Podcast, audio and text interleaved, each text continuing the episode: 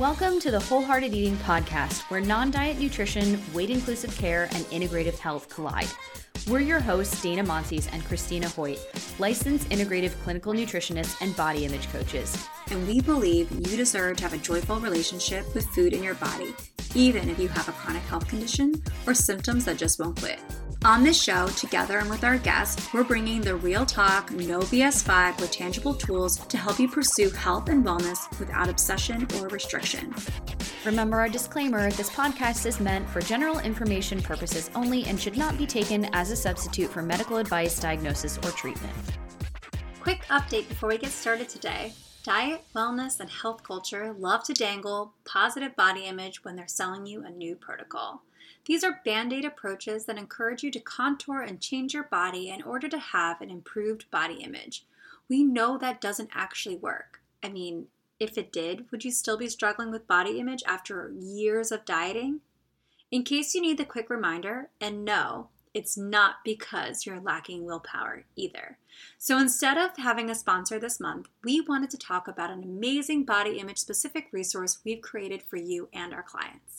The Body Image Audit is a curated course taking key concepts we're talking about on the show and exactly how to apply these skills to build resilience and body neutrality into your everyday life. If we really want to release ourselves from the body image shame spiral and combat our inner mean girl, we have to identify and work on the root cause of our body image struggles. And that's not an easy task, but it's necessary if you really want body neutrality and body acceptance. No diets, no restriction, no intense exercise, because attempting to quote unquote fix your appearance won't actually cultivate a more positive body image, higher self esteem, and confidence. We'll show you how in the body image audit. Check it out at bit.ly forward slash the body image audit. Link is also in the show notes.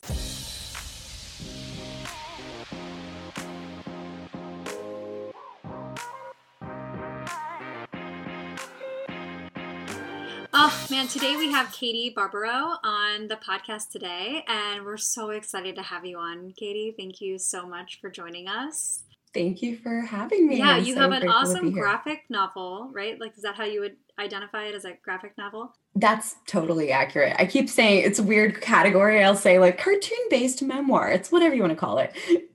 That we're going to talk about. But before we talk about your new book, Fed Up, we would love to talk to you about how did you as a comedian life coach and occupational therapist end up writing a book about diet culture and food freedom Oh yeah, great question. Uh, that that's the million dollar question. like, how did this, how did this become my life? Um, yeah, I guess you know it's interesting how these different hats that we wear in life, like they're all these external definitions of ourselves, right? As like I'm a I'm a stand-up comedian and I'm an occupational therapist and whatever else I identify with publicly. But the real truth of our being is what's going on inside. And I my recovery journey is what really gave me my life.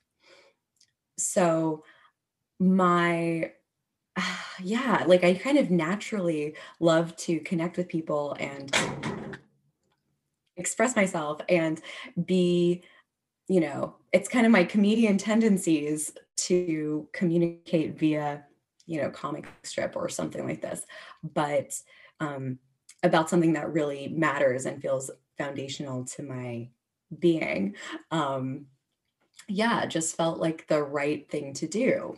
Um, more than painting a picture of like what I am on the outside. It's like, hey, this is the real, this is what my real life is behind the scenes. Well, I think that's also, you know, a lot in this book you talk about the different identities that you've had over the years, right? And we've talked a lot about on the podcast how like this this identity that we can kind of um morph into or accumulate over the years could be like the fit friend or the one who cares about their health or you know like this person who has these disordered eating tendencies and it seems like even through all these other let's say more externally focused identities that you had that you showed the world until you feel like I never want to say like you got there, you know, because there's never there, right? But there was this through line through all of these different life changes that you were having of we were still, you know, like going back to this place of trying to figure out our relationship with food and trying to figure out your body all at the same time. And that is the one journey that really kind of like manifested into this book. Definitely. Yes. It was this like inner journey that was happening and really it was like a journey from out of alignment to into alignment so there's no defin there's no destination of course like you said but there is flow and coherence that's possible in life and it comes from this like acceptance and riding the waves of what's really happening which was the last thing that i wanted to do when i was in the disordered eating hell that exists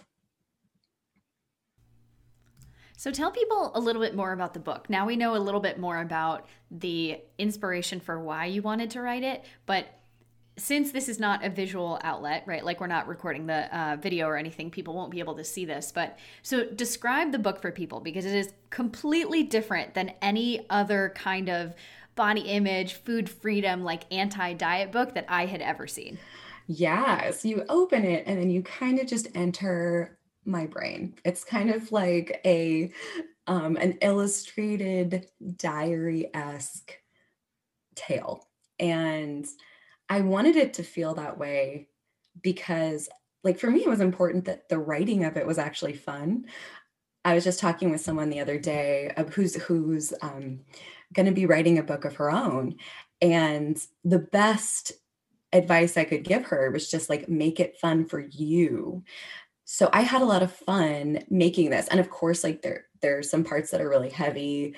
There are, I mean, the whole the whole story telling it was released something in me. You know, it was like I was carrying around this story of my experience and it wasn't like there wasn't a chance that I was going to be like, oh, I'll just kind of brush that under the rug because that's actually how the the tension in my life is created um, anytime.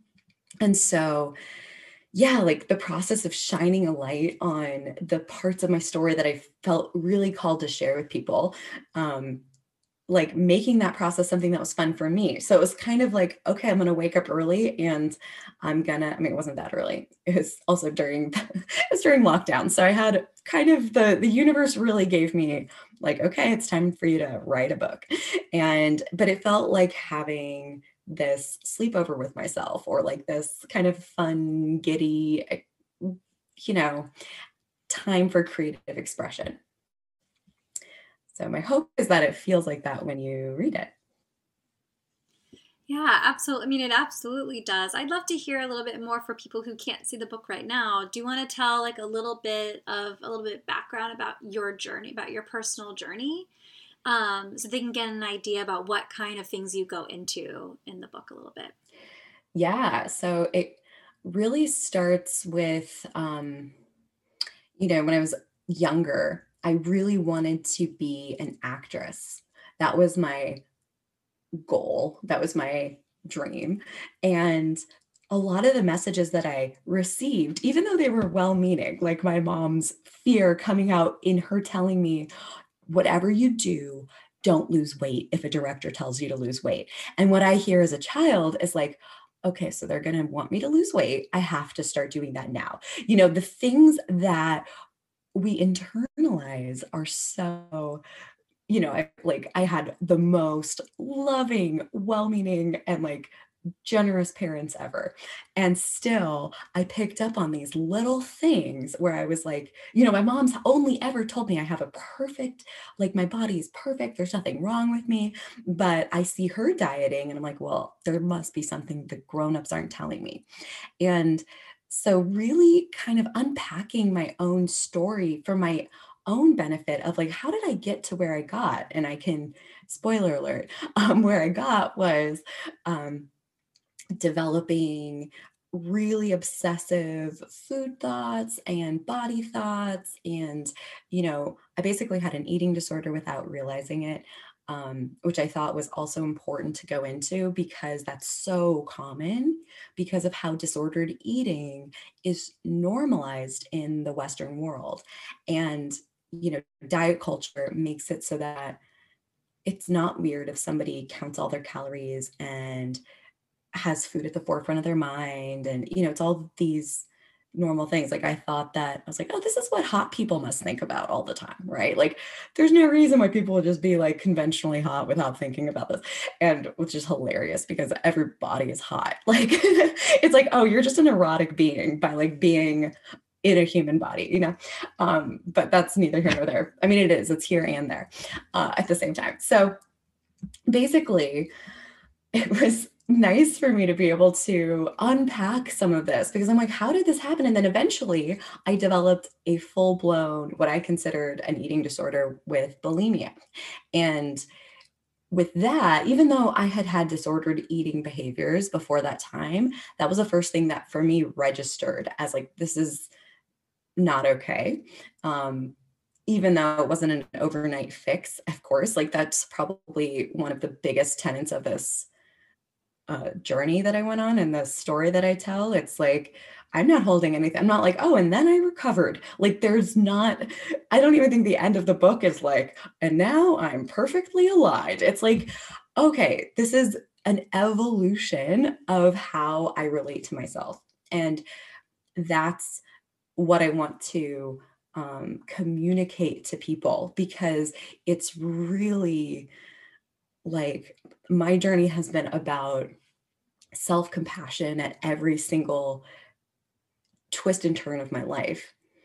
And that to me is what true recovery is is like getting to the place where there's nothing that i'm not willing to feel and there's nothing i'm not willing to look at and love um, inside of me and that extends to the whole world also. So i just find this to be um, this is having an eating disorder and recovering from it and going on this journey has been the biggest teacher in my life. And you know having compassion for myself in this way is what enables me to have greater compassion for the whole world. And so i feel very strongly about sharing that and that's what I, one of the things that I really loved about the story that you told in this book is like, it would be really easy to think at the beginning of reading any any of a book that talks about recovery is like and then i recovered and now i'm fine you know? But this one really shows you have this visual in the book of like the yellow brick road and like how it's going through all of these different twists and turns and everything and how you got to these places where you're like oh my gosh i'm learning all of these things and you kind of like recovered in one part but then something else came up you're like wait, this is still here. I thought this was gone. And then it's like, you know, a little bit of a stumbling block. And then you continue to learn and you continue to grow.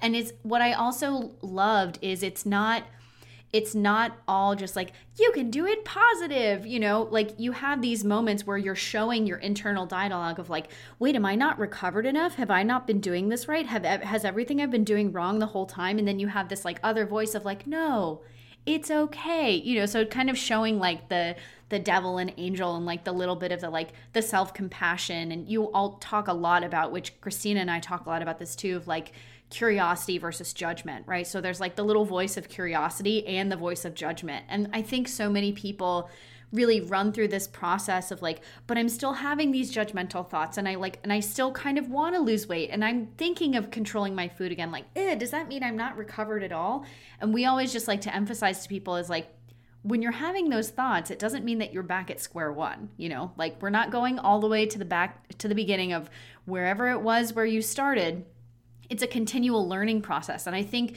visually showing those people those stumbling blocks, but you continue to move forward is just a really good reminder and kind of like a warm hug of like it's going to be okay. Like everybody struggles with these things and you just all you can do is continue to move forward fueled by curiosity and not judgment.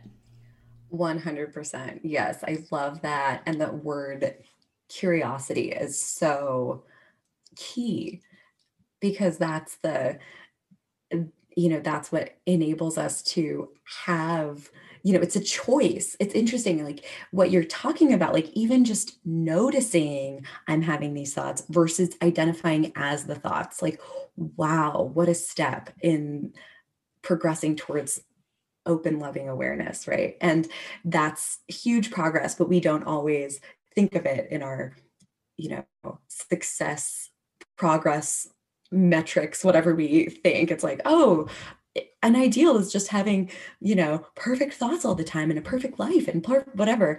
And it's like oh no you get to still actually be this messy human being that you are. And um relating to yourself with curiosity and love is just more fun I really love the um, curiosity, and Dana and I, we always talk about being curious, and I think it's right. It's enabling the love piece of it, right? And kind of um, allowing yourself to be, like you said, this messy person that we are.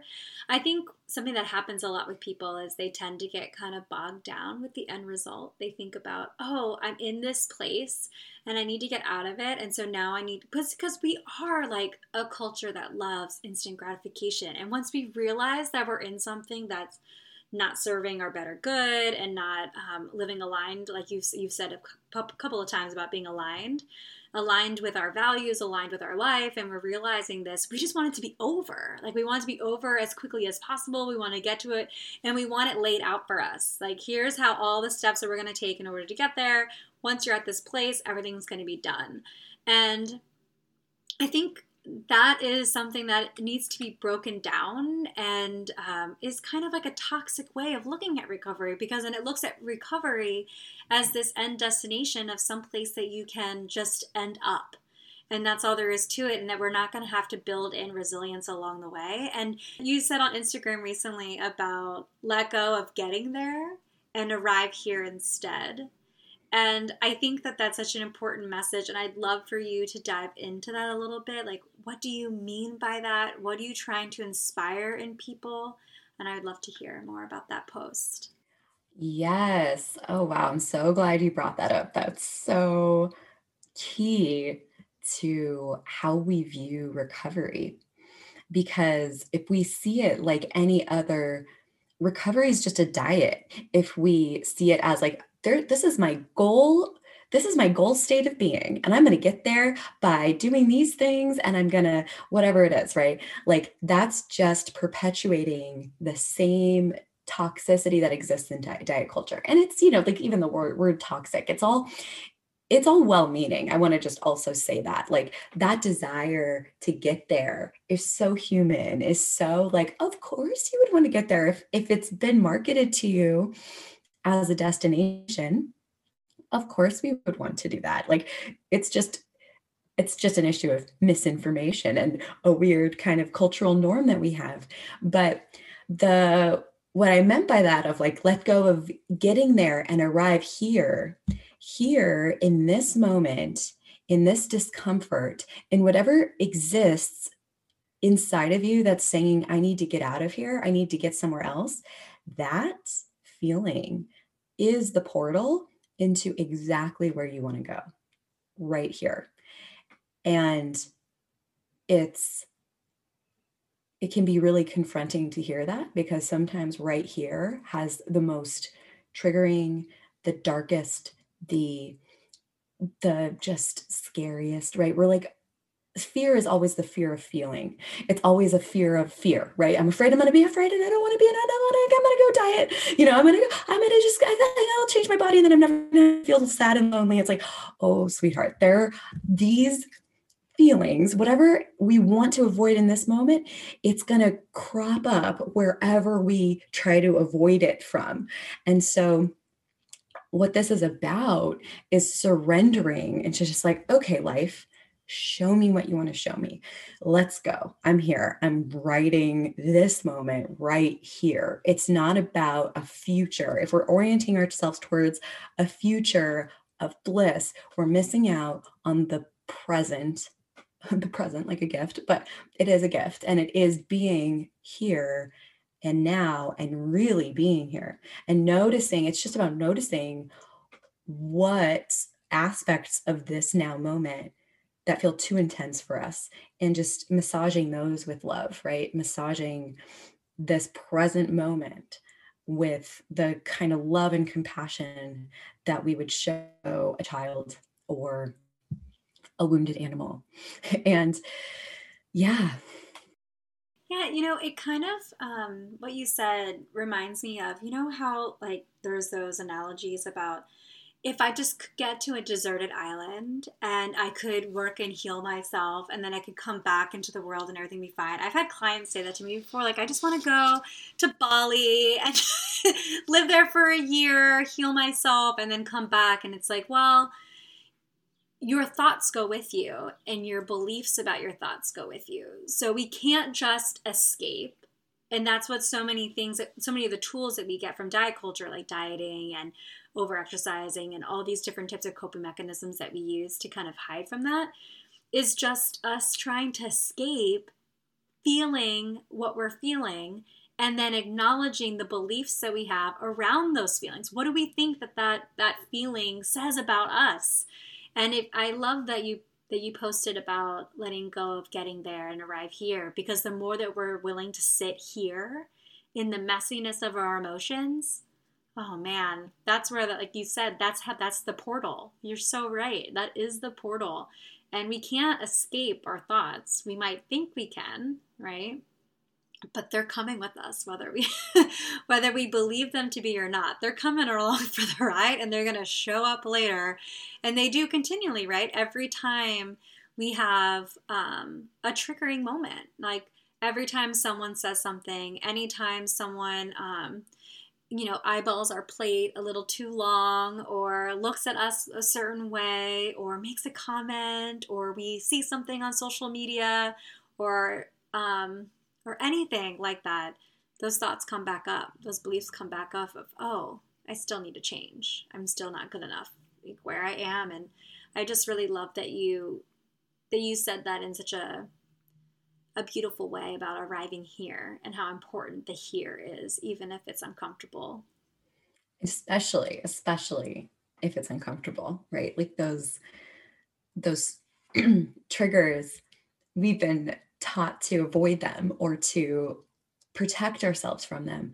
And of course, it's re- what is really important is to be in a state of safety or have the intention of bringing safety into those moments. But a trigger is a really profound gift for the potential to heal because it's showing us exactly where we don't feel safe. It's showing us exactly where we're clinging to something that's um, not in alignment of the truth, which is that we are loved, we are safe, we are whole, we are completely taken care of and held by life. And one thing that I I had like a little bit of a a meta thought when I was reading your book is like, because, and I, I love how you really address this at the end of the book because I was thinking about it in the middle of the book when I was reading.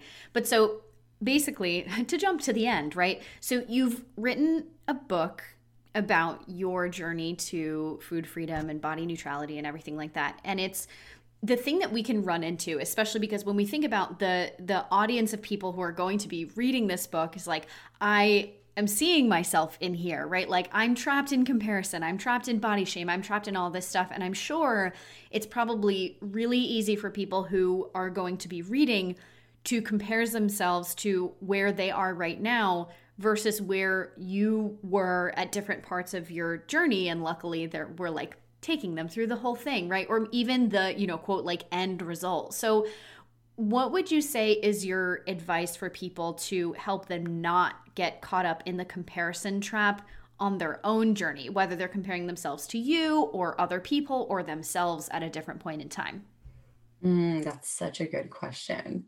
Yeah, I'm glad you're bringing that up because uh, what I would say, like the goal, if there is a goal for any of this recovery work, is to tune into and just discover and follow what resonates with you specifically. And so if there is a point of like that I got to or that a big thing that I realized. It was that. And it's not that doing things this way is what really works. Cause I'm like, no, definitely not. Like, if anything, I'm really glad that I could tell you my whole story. So I'm like, no secrets. Like, try anything, try any of these things. If they sound good to you, like go for it. But it's not a step by step thing. Like, there's not, it's not a linear process. It's very, but at the end of the day, coming back to like really following what it is that lights me up or you up is is the goal here right? It's like i the comparison or i guess competition really doesn't exist when we start to see the world through this lens which is that my role here on this earth is just to be the best me i can be.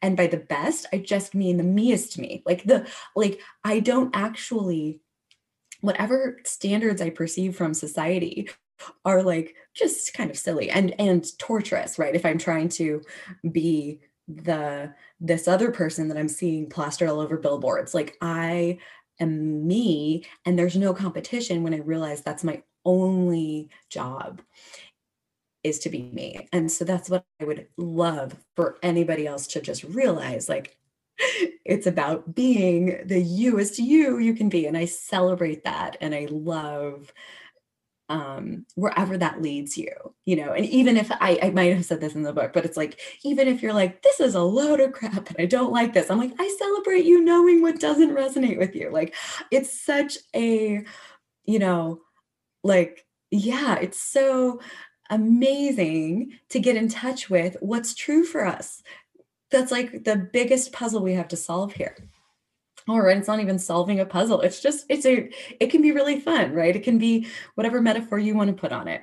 Um that's the choice that we have is like okay so this is what life is throwing at me. It's put me in this human body with these you know external this, this is just the the body i'm living in with the brain i have with the heart i have how do I want to relate to be, this experience?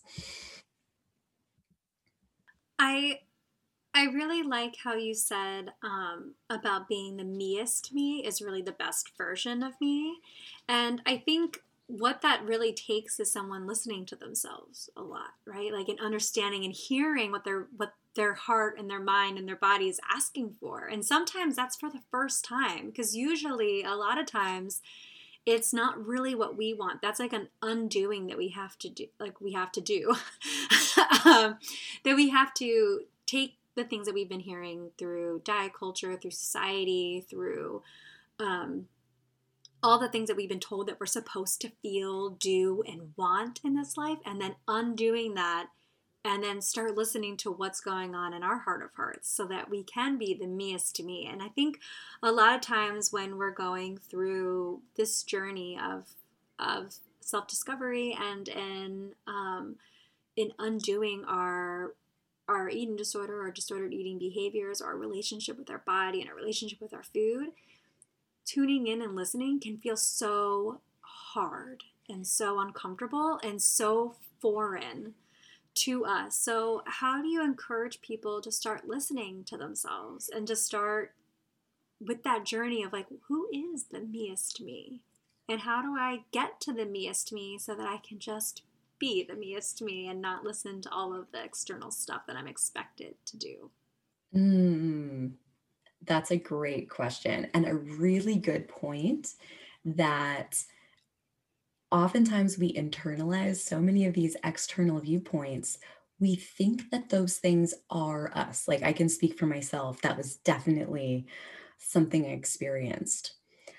And yes this is a really multi-layered question and honestly like this is something like it sounds very simple like oh just be the usu you can be but it's not. Like i want to validate that this isn't just like a quick fix kind of thing but i want to also say that this is where we're going. No matter who you are where you are this is where um, you're heading. But normally i would like work one-on-one with somebody about this to help them reflect you know like and that's something i would definitely say working with people who resonate with you. And when i say resonate with you right like there are if you think of the disordered brain with like that's kind of brainwashed by diet culture, whatever it is, like we usually have some percentage of our brain is devoted to those thoughts, behaviors, um, beliefs that are not really us. And then there is still a part of our our being that is in resonance and in alignment. Like, oh man, when I feel you know, we we all know that feeling of like, oh, I just feel like myself. Like, oh, when I'm around this person, I really feel like myself, like a true version of health or well-being. And so it's a really somatic process. Like this is about um, feeling these things in our bodies. And that can also be kind of foreign too when we're used to avoiding feeling. So, anchoring in some experience of like what well being feels like to me and really training the mind to be like, this is my natural state. My natural state is being is like this this sense of well-being. It's being in a state of delight and ecstasy and enjoying the aliveness rushing through me. Even if i'm sad i'm alive. Even if i'm experiencing deep pain it's like oh wow you know like that kind of rush of aliveness making you know the distinction between like okay my disordered brain really resonates with this group of friends because they're all counting calories and doing this. And it's like okay interesting notice that. And then the really alive vibrant you know healthy part of me or whatever you want to call it right you're going to be doing this self discovery yourself but like the part of me that feels like me really resonates with like this coach on Instagram. Maybe I'm going to reach out to them and see if they offer a program, you know, or like, or even just having friends that really support your well being. Like you're attracted to people that you're meant to, um, you know, that are meant to help you kind of evolve into something, right? And you're the one who knows if you're kind of contracting or expanding in your life. And for me, another way that I got into um, really knowing myself more deeply is through journaling and doing um, but that's just because it resonates with me specifically and drawing obviously like is in the book but you know having a space where i could just express myself completely like julia cameron's book the artist's way was something that i talk about a lot in the book and is a huge inspiration for me. And um, she talks about letting yourself write like three pages of stream of consciousness every morning and just giving yourself this freedom to express whatever's inside of you. And there's no judgment there's no i mean you, and if there's judgment then there's judgment great cool include it in the morning pages like there's no um, wrong answer right like that's i would say the mantra of being the youest you. Like there's no wrong answer. Like whatever is in you is allowed and celebrated. Um, so it's like, wow, I'm feeling murderous rage today. Like don't murder anybody, hopefully, but like great, embrace that, accept it, like explore it. Like there's nothing to fix here. There's nothing to fix. And I think I want to go back to one of the things you said is like you know contraction versus expansion and the different types of people that we're attracted to that will you know friendships other kinds of relationship family whatever is just another way to see it's like there's there's this part of your brain your being your soul whatever it is that just wants to be you and so you will be like drawn towards those kinds of people but one of the things that really keeps us back in contraction, right? Is this like what you call in the book and draw in the book, which I love, is this invisible cage of like food and body obsession. And we say it's invisible, but you drew it in the book. So I would love if you could just describe exactly what that looks like for people. I mean, if they look up the book online, it's literally on the front page, but like on it's on page 5 where you draw it even bigger and all of the you, your cartoon self, is inside, and all of the bars of the cage are like a different diet culture rule or negative body image thought or some like uh, limiting belief that's holding you back. Yes, that's so funny. It is the invisible cage until we draw it. And that in itself is really interesting, right? Like if you're feeling held down by something, like drawing it or expressing it actually like it is a sort of a key into understanding ourselves more and then it's also the key out of it so i just wanted to say that because it was like oh yeah like i think one of the reasons i love drawing in general to kind of explore these nuanced experiences is because it makes it tangible it turns the invisible into something visible that like then doesn't have as much power over me when it's not this like actual oppressive cage that I feel like I'm living in. And so, yeah, this I think on the front of the book, it's it's called the Diet Culture Penitentiary, and it's just this like this jail cell of all the thoughts of like you need to be you need to be smaller. Don't you even think about eating that bagel. Your like carbs are the devil. Count your calories. Like doing all these things that were just ping-ponging thoughts in my head clouding my my truest self. And you know it is a very small life. Like I lived a very small life and very limited inside of that cage.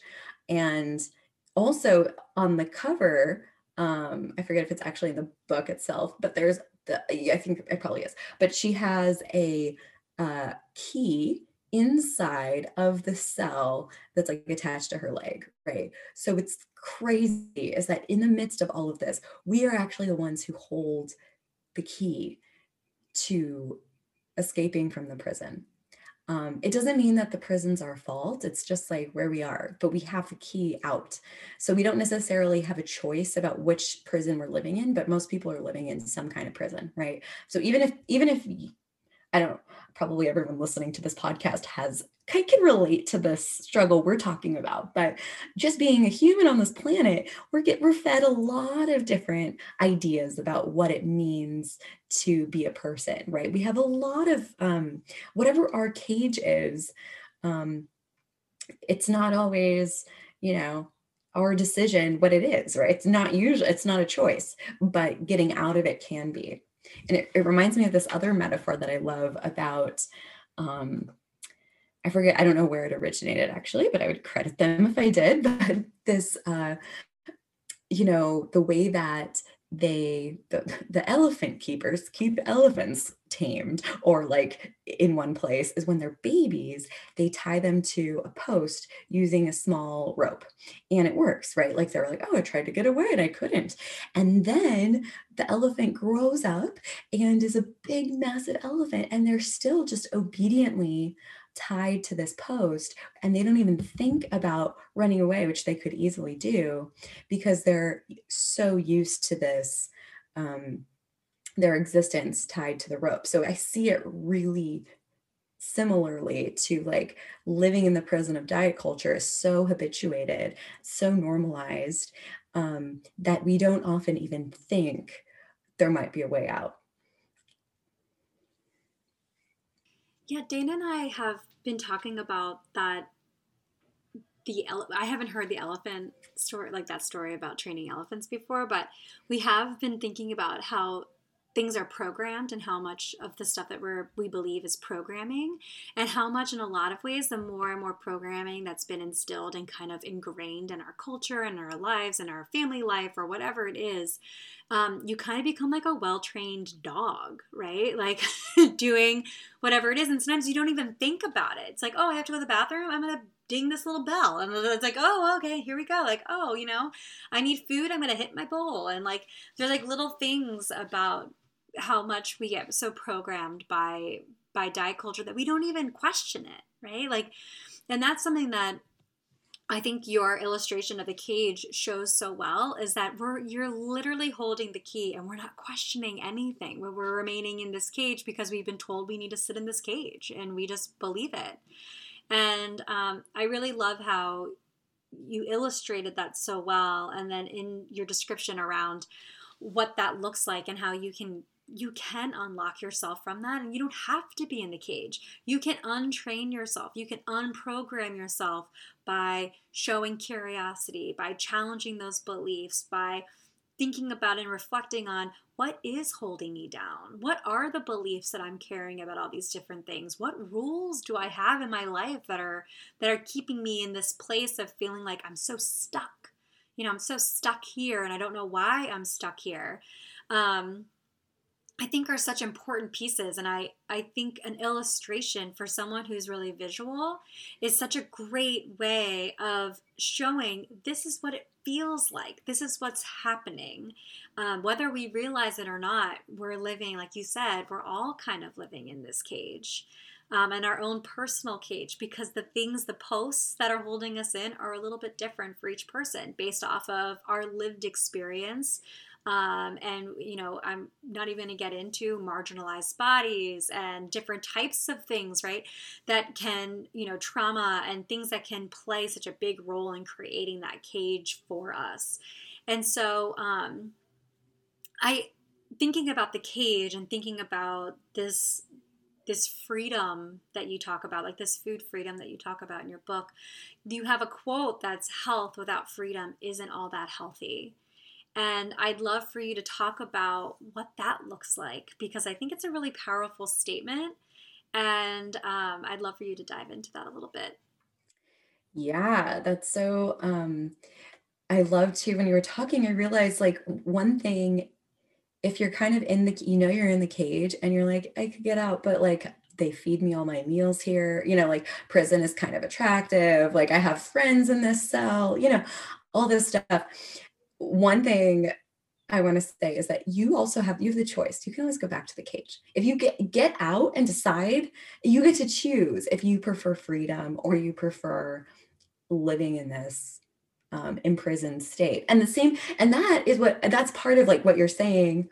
Um, the health without freedom isn't all that healthy. Like that's part of the freedom. You can actually choose whatever you want. Like if you want to like continue to pursue weight loss, that is totally your choice. Like it it it is actually. You know, it's it's like you can continue to um you you can do whatever you want right like if someone's listening to this like well but i like i like working out every single day and i like eating like this many calories every and I like it's like good okay, cool like do it. But know that you have a choice right? And so it's like that freedom also enc- encapsulates whatever it is that somebody um like like how do I I put it? It's basically oh yeah like if if our idea of health has a should in it if we're shoulding ourselves into health it's um it's a prison whether or not like the state of our bodies like regardless of what your bmi is i mean obviously that has like the most problematic thing ever but like regardless of um, any external measures of health true well-being is being in a state of sovereignty and freedom in your body.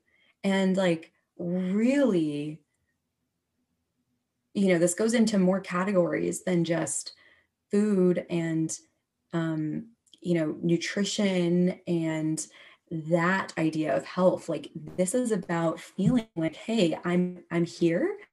I can make choices that you know i i can um yeah like really feel the freedom of being a sovereign being like and what you choose is not as important as the fact that you are the one choosing it and that you take ownership of that role as well. Because if we're kind of walking around and um you know maybe we have a great life but we are sort of or you know it's like everything's pretty comfortable and easy like a lot of people don't have these kinds of conversations that we're having because they haven't had something happen to them that's pulled them into reality on a deeper level. And that's totally okay too right? Like my parents often to ask me about that they're like but like all this work you do like we don't all have to do it right? And it's like no no one has to do this. Like it usually happens when you have reached a point that living the way you've been living your whole life no longer feels authentic to you. And so if you're feeling completely aligned and authentic with whatever it is, it's like there's no rug that needs to be ripped out from anybody, right? It's just like this is this kind of freedom is available to us and like we can have these conversations to invite people into um this like this plane of reality. It's not like it's it's it's available to everybody of course but sometimes we're like afraid to really touch the deeper layers of life because it's like oh god this is going to really rupture everything that i've thought to be true. Um, and you can just feel that. It just feels kind of like why would i do that unnecessarily? And so many people don't and that's okay. Um, like having a traumatic experience like having an eating disorder or you know like basically some blaring sign that my life isn't working as it is like pulls us into deeper surrender into life and what i would call more freedom like allowing more freedom in. Um but yeah i just i feel like it's really important to say also permission to be to just keep doing stuff how you're doing stuff. Like there's no requirement um yeah of of everyone needs to do this work. It's very um that's a choice as well. Yeah i think that's something interesting too that i think is often people don't feel like there's a lot of choice right? I think people feel a lot of times like i have to pursue health whatever health is to them, right? How they've identified health or how people in their lives have identified health. I think there's a lot of times in feeling that there is no choice, that there is no agency, that there is no autonomy in choosing that. And so you can choose and you can elect to pursue or not pursue that based off of your own value structure. I think the thing that I like the most about this quote around health without freedom isn't all that healthy is that I think it opens up the doorway and the gate for people to think to themselves is my perception and my beliefs around health limiting? Is it limiting me? Is it holding me back from doing different things? Am I keeping myself in a cage because in this pursuit of what I believe is healthy, can I challenge that belief a little bit and create um, what could be a more flexible definition of health for me? And what does that look like? And why do I feel like in order to pursue health, it has to be I have to check this list of all of these different things and make sure I get all this stuff done. And this is the only way that this is going to look. And I think that's what you're talking about when you put in quotes healthy, like health without freedom isn't all that healthy. If you have to keep a wellness checklist of all the things that you have to do every single freaking day in order to be healthy, that shit ain't healthy. that is obsessive.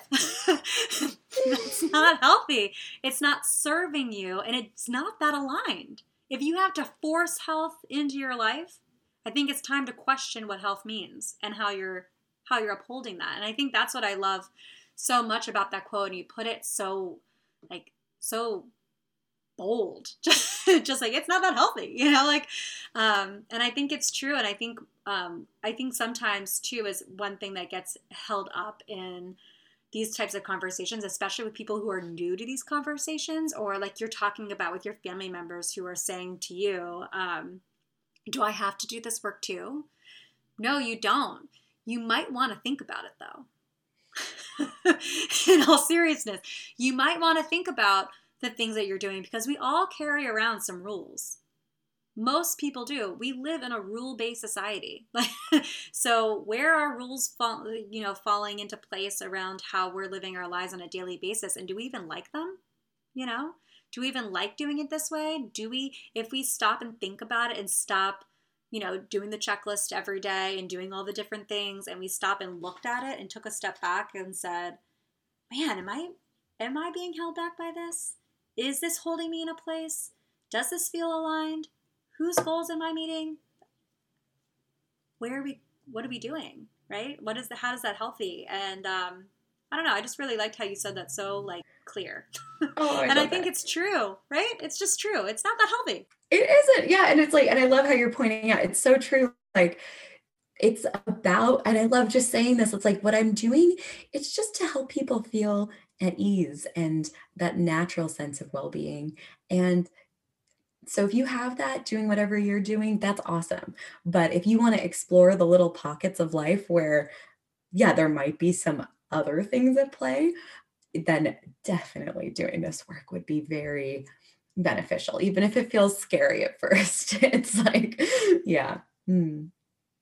And, you know, to use the visual that you have of this, you know, the diet culture penitentiary, if the only way that you feel healthy is with being within the bonds of this cage don't call that food freedom right? Like that's not that's not even health. It's not food freedom. It's not body image freedom. It's not body neutrality food neutrality any of this. If you set if you have to set conditions or a wellness checklist that you also have a visual of in your book which I loved because we can go into that a second but I used to do that all the time is if if you feel like you, the only way that health can exist for you is if these conditions have been met or basically if you're inside the bounds of this cage it's not actually healthy or if you think that that's healthy for you we probably need to re-examine what our definition of healthy is because most people would look at that and be like, but you're living in a cage. That's not free, right? It it's something else. It's control is what it is. And it might be your comfort zone.